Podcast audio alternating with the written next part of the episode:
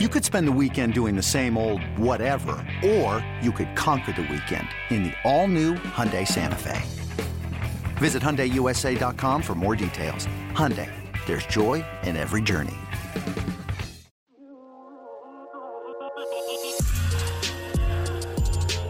All right, ladies and gentlemen, kids of all ages, it's another episode of Restore the Floor, the podcast of your Detroit Pistons.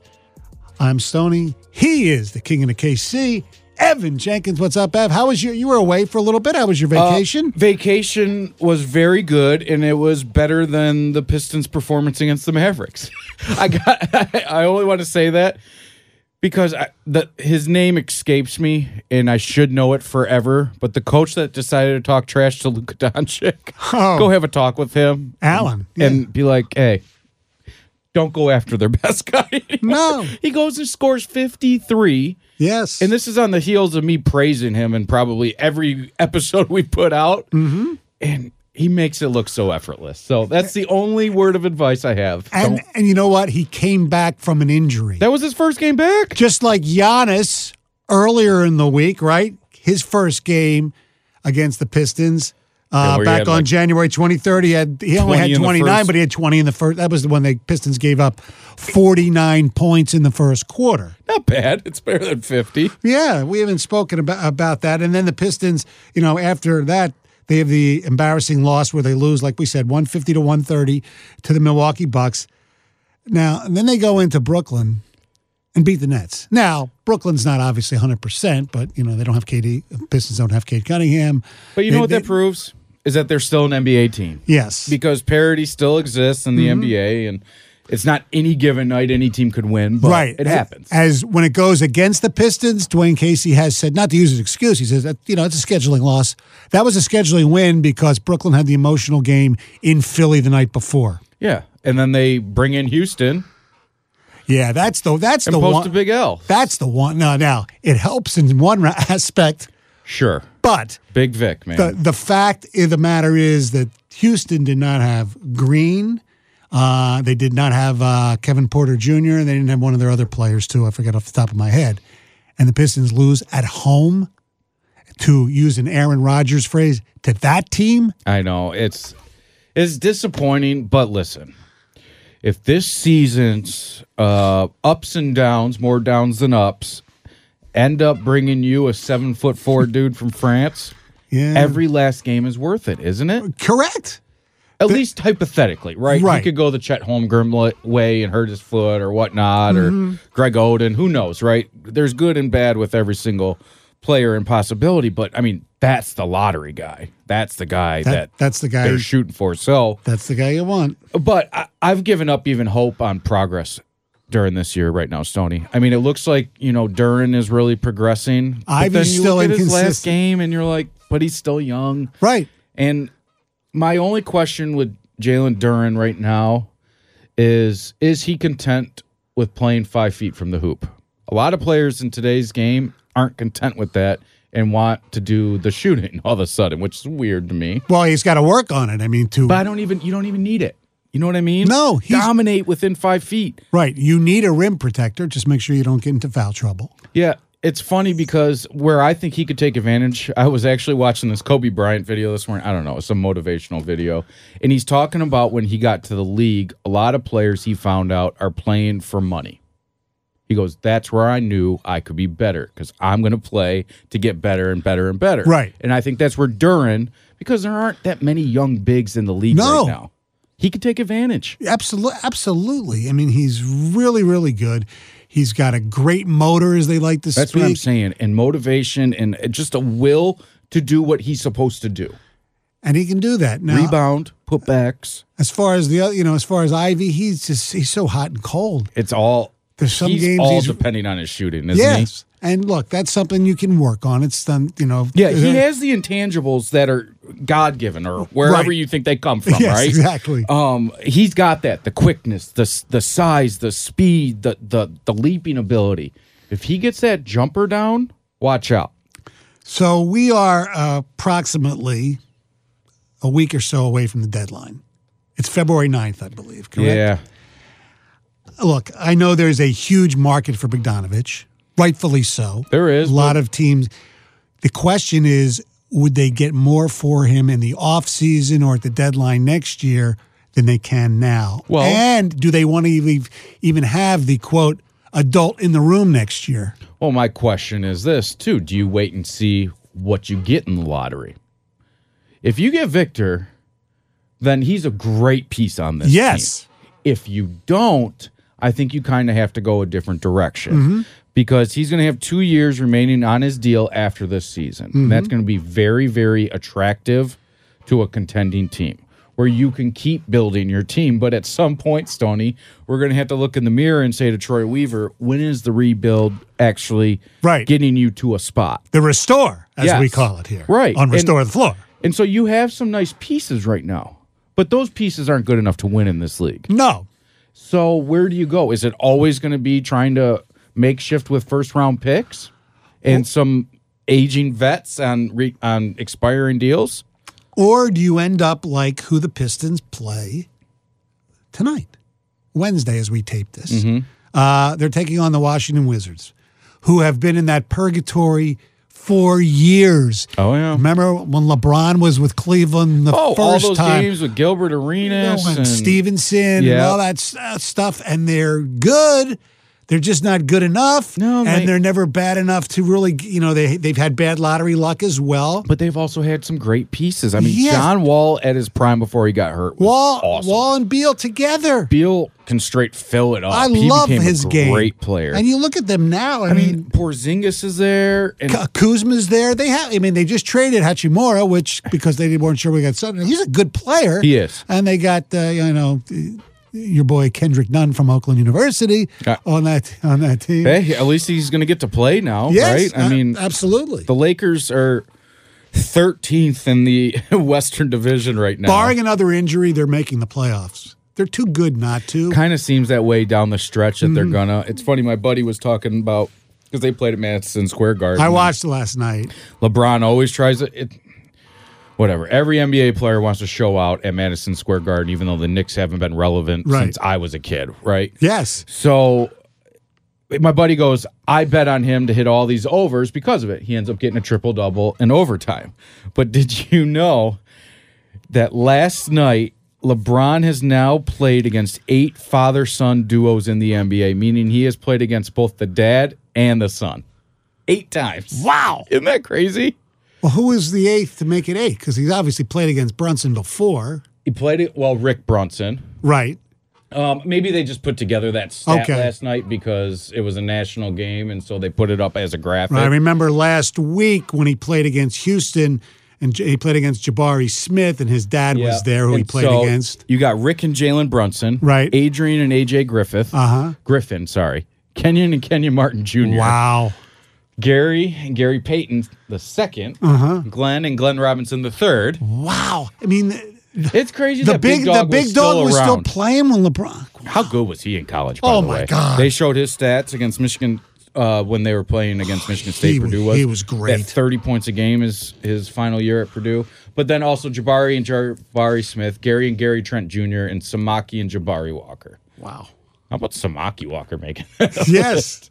but it, it's just crazy. I mean, and that's on the heels. I mean, so in your lifetime, Stony, Mm-hmm. you've probably seen you've seen all the greats except for like in baseball play, right? So in hockey, you saw the Wayne Gretzky. I play. saw the end of Gordy. Yep, you saw. Did you see Wilt play? Yeah. You saw Wilt. I saw play. Will you play. Saw Jordan. I saw Will play when he played for the Sixers. So when they won the championship in '67, I was eight years old. And not to go too old school here, my uncle had season tickets to the Sixers at Old Convention Hall, pre-Spectrum, and they were under the basket by the Sixers bench. And I was they'd sneak me in or whatever. Nobody cared back then. And I'd sit on you know his lap or on the floor, Yeah. right on the floor. And when you are seven, eight years old, whatever, and they come in. Wilt Chamberlain looks like Jack and the Beanstalk. Oh yeah. I mean, well, because not many guys were that height at that time. no, I mean you had some good Six, centers, six, six, seven, six, eight, right? you six- had some good centers, obviously Russell and Nate Thurman and, and, and people like that.